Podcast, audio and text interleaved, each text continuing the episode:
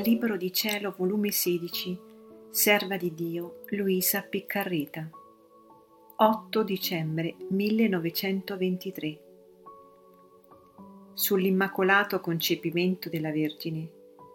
Prima che questa nobile creatura fosse concepita, tutto esisteva di ciò che doveva fare sulla terra il Verbo Eterno. Onde, nell'atto che questa Vergine fu concepita, si schierarono intorno al suo concepimento tutti i miei meriti, le mie pene, il mio sangue, tutto ciò che conteneva la vita d'un uomo e Dio, e restò concepita negli interminabili abissi dei miei meriti, del mio sangue divino, nel mare immenso delle mie pene. In virtù di essi restò immacolata, bella e pura. Al nemico restò sbarrato il passo dagli incalcolabili meriti miei e non potette recarle nessun documento.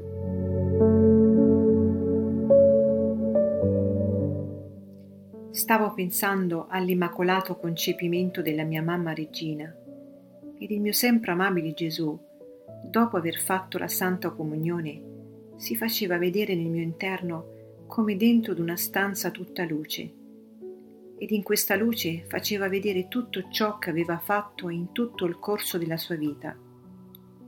Si vedevano schierati in ordine tutti i suoi meriti, le sue opere, le sue pene, le sue piaghe, il suo sangue, tutto ciò che conteneva la vita ad un uomo e Dio.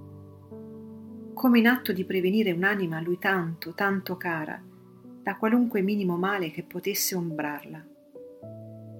Io stupivo nel vedere tanta attenzione di Gesù e lui mi ha detto, alla mia piccola neonata, voglio far conoscere l'immacolato concepimento della Vergine, concepita senza peccato. Tu devi prima sapere che la mia divinità è un atto solo. Tutti gli atti si concentrano in uno solo. Questo significa essere Dio il portento più grande della nostra essenza divina, non essere soggetta a successioni d'atti.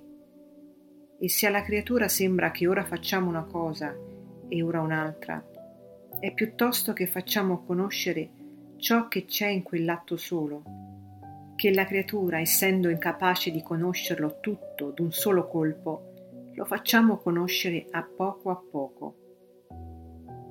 Ora, tutto ciò che io, Verbo eterno, dovevo fare nella mia assunta umanità, formava un solo atto con quell'atto solo che contiene la mia divinità. Sicché, prima che questa nobile creatura fosse concepita, tutto esisteva di ciò che doveva fare sulla terra il Verbo eterno. Onde, nell'atto che questa Vergine fu concepita, si schierarono intorno al suo concepimento tutti i miei meriti, le mie pene, il mio sangue, tutto ciò che conteneva la vita d'un uomo e Dio, e restò concepita negli atti interminabili abissi dei miei meriti, del mio sangue divino, nel mare immenso delle mie pene. In virtù di essi restò immacolata, bella e pura, al nemico sbarrato il passo dagli incalcolabili meriti miei, e non potette recarle nessun documento. Era giusto che chi doveva concepire il figlio di un Dio doveva essere prima lei concepita nelle opere di questo Dio, per poter tenere virtù di concepire quel Verbo che doveva venire a redimere il genere umano. Sicché lei prima restò concepita in me ed io restai concepito in lei. Non restava altro che a tempo opportuno farlo conoscere alle creature ma nella divinità era come già fatto. Perciò là che più raccolse i frutti della redenzione, anzi ebbe il frutto completo, fu questa eccelsa creatura che essendo concepita in essa amò, stimò e conservò come roba sua tutto ciò che il figlio di Dio operò sulla terra. Oh, la bellezza di questa tenera piccina! Era un prodigio della grazia, un portento della nostra divinità. Crebbe come figlia nostra, fu il nostro decoro, la nostra allegrezza, l'onore e la gloria nostra.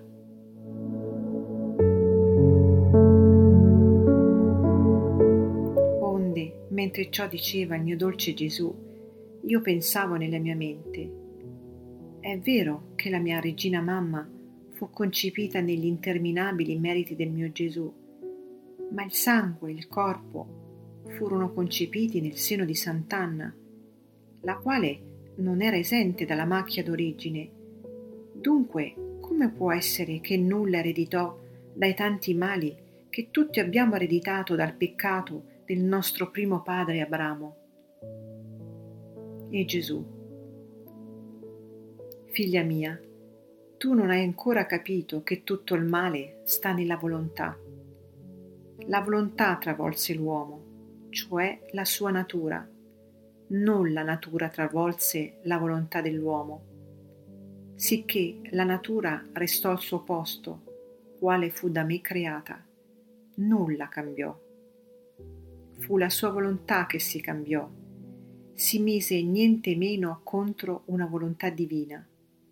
E questa volontà ribelle travolse la sua natura, la debilitò, la contaminò e la rese schiava di vilissime passioni.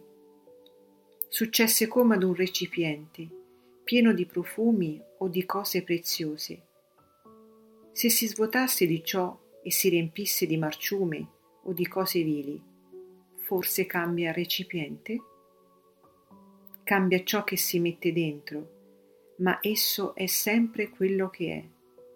Al più si rende più o meno apprezzabile a seconda di ciò che contiene. Tale fu dell'uomo. Ora, alla mia mamma l'essere concepita in una creatura della razza umana non le recò nessun nocumento, perché la sua anima era immune da ogni colpa. Tra la sua volontà e quella del suo Dio non c'era divisione. Le correnti divine non trovavano intoppo né opposizione per riversarsi su di lei. In ogni istante stava sotto la pioggia dirotta di nuove grazie, onde con questa volontà e quest'anima tutta santa, tutta pura, tutta bella, il recipiente del suo corpo, che prese dalla sua madre, restò profumato, riabilitato, ordinato, divinizzato, in modo da restare esente anche da tutti i mali naturali di cui è invasa l'umana natura. Ah, fu proprio lei che ricevette il germe del fiat voluntas tua come in cielo così in terra, che la nobilitò e la restituì al suo principio, quale fu da noi creato l'uomo prima che peccasse. Anzi, lo sorpassò, l'abbellì di più ancora ai continui flussi di quel fiat che ha solo virtù di riprodurre immagini tutte simili a colui che le ha create ed in virtù di questa volontà divina che agiva in lei, si può dire che ciò che Dio è per natura, lei è per grazia. La nostra volontà tutto può fare, dovunque giungere, quando l'anima ci dà la libertà d'agire e non interrompe con la sua volontà umana il nostro operato.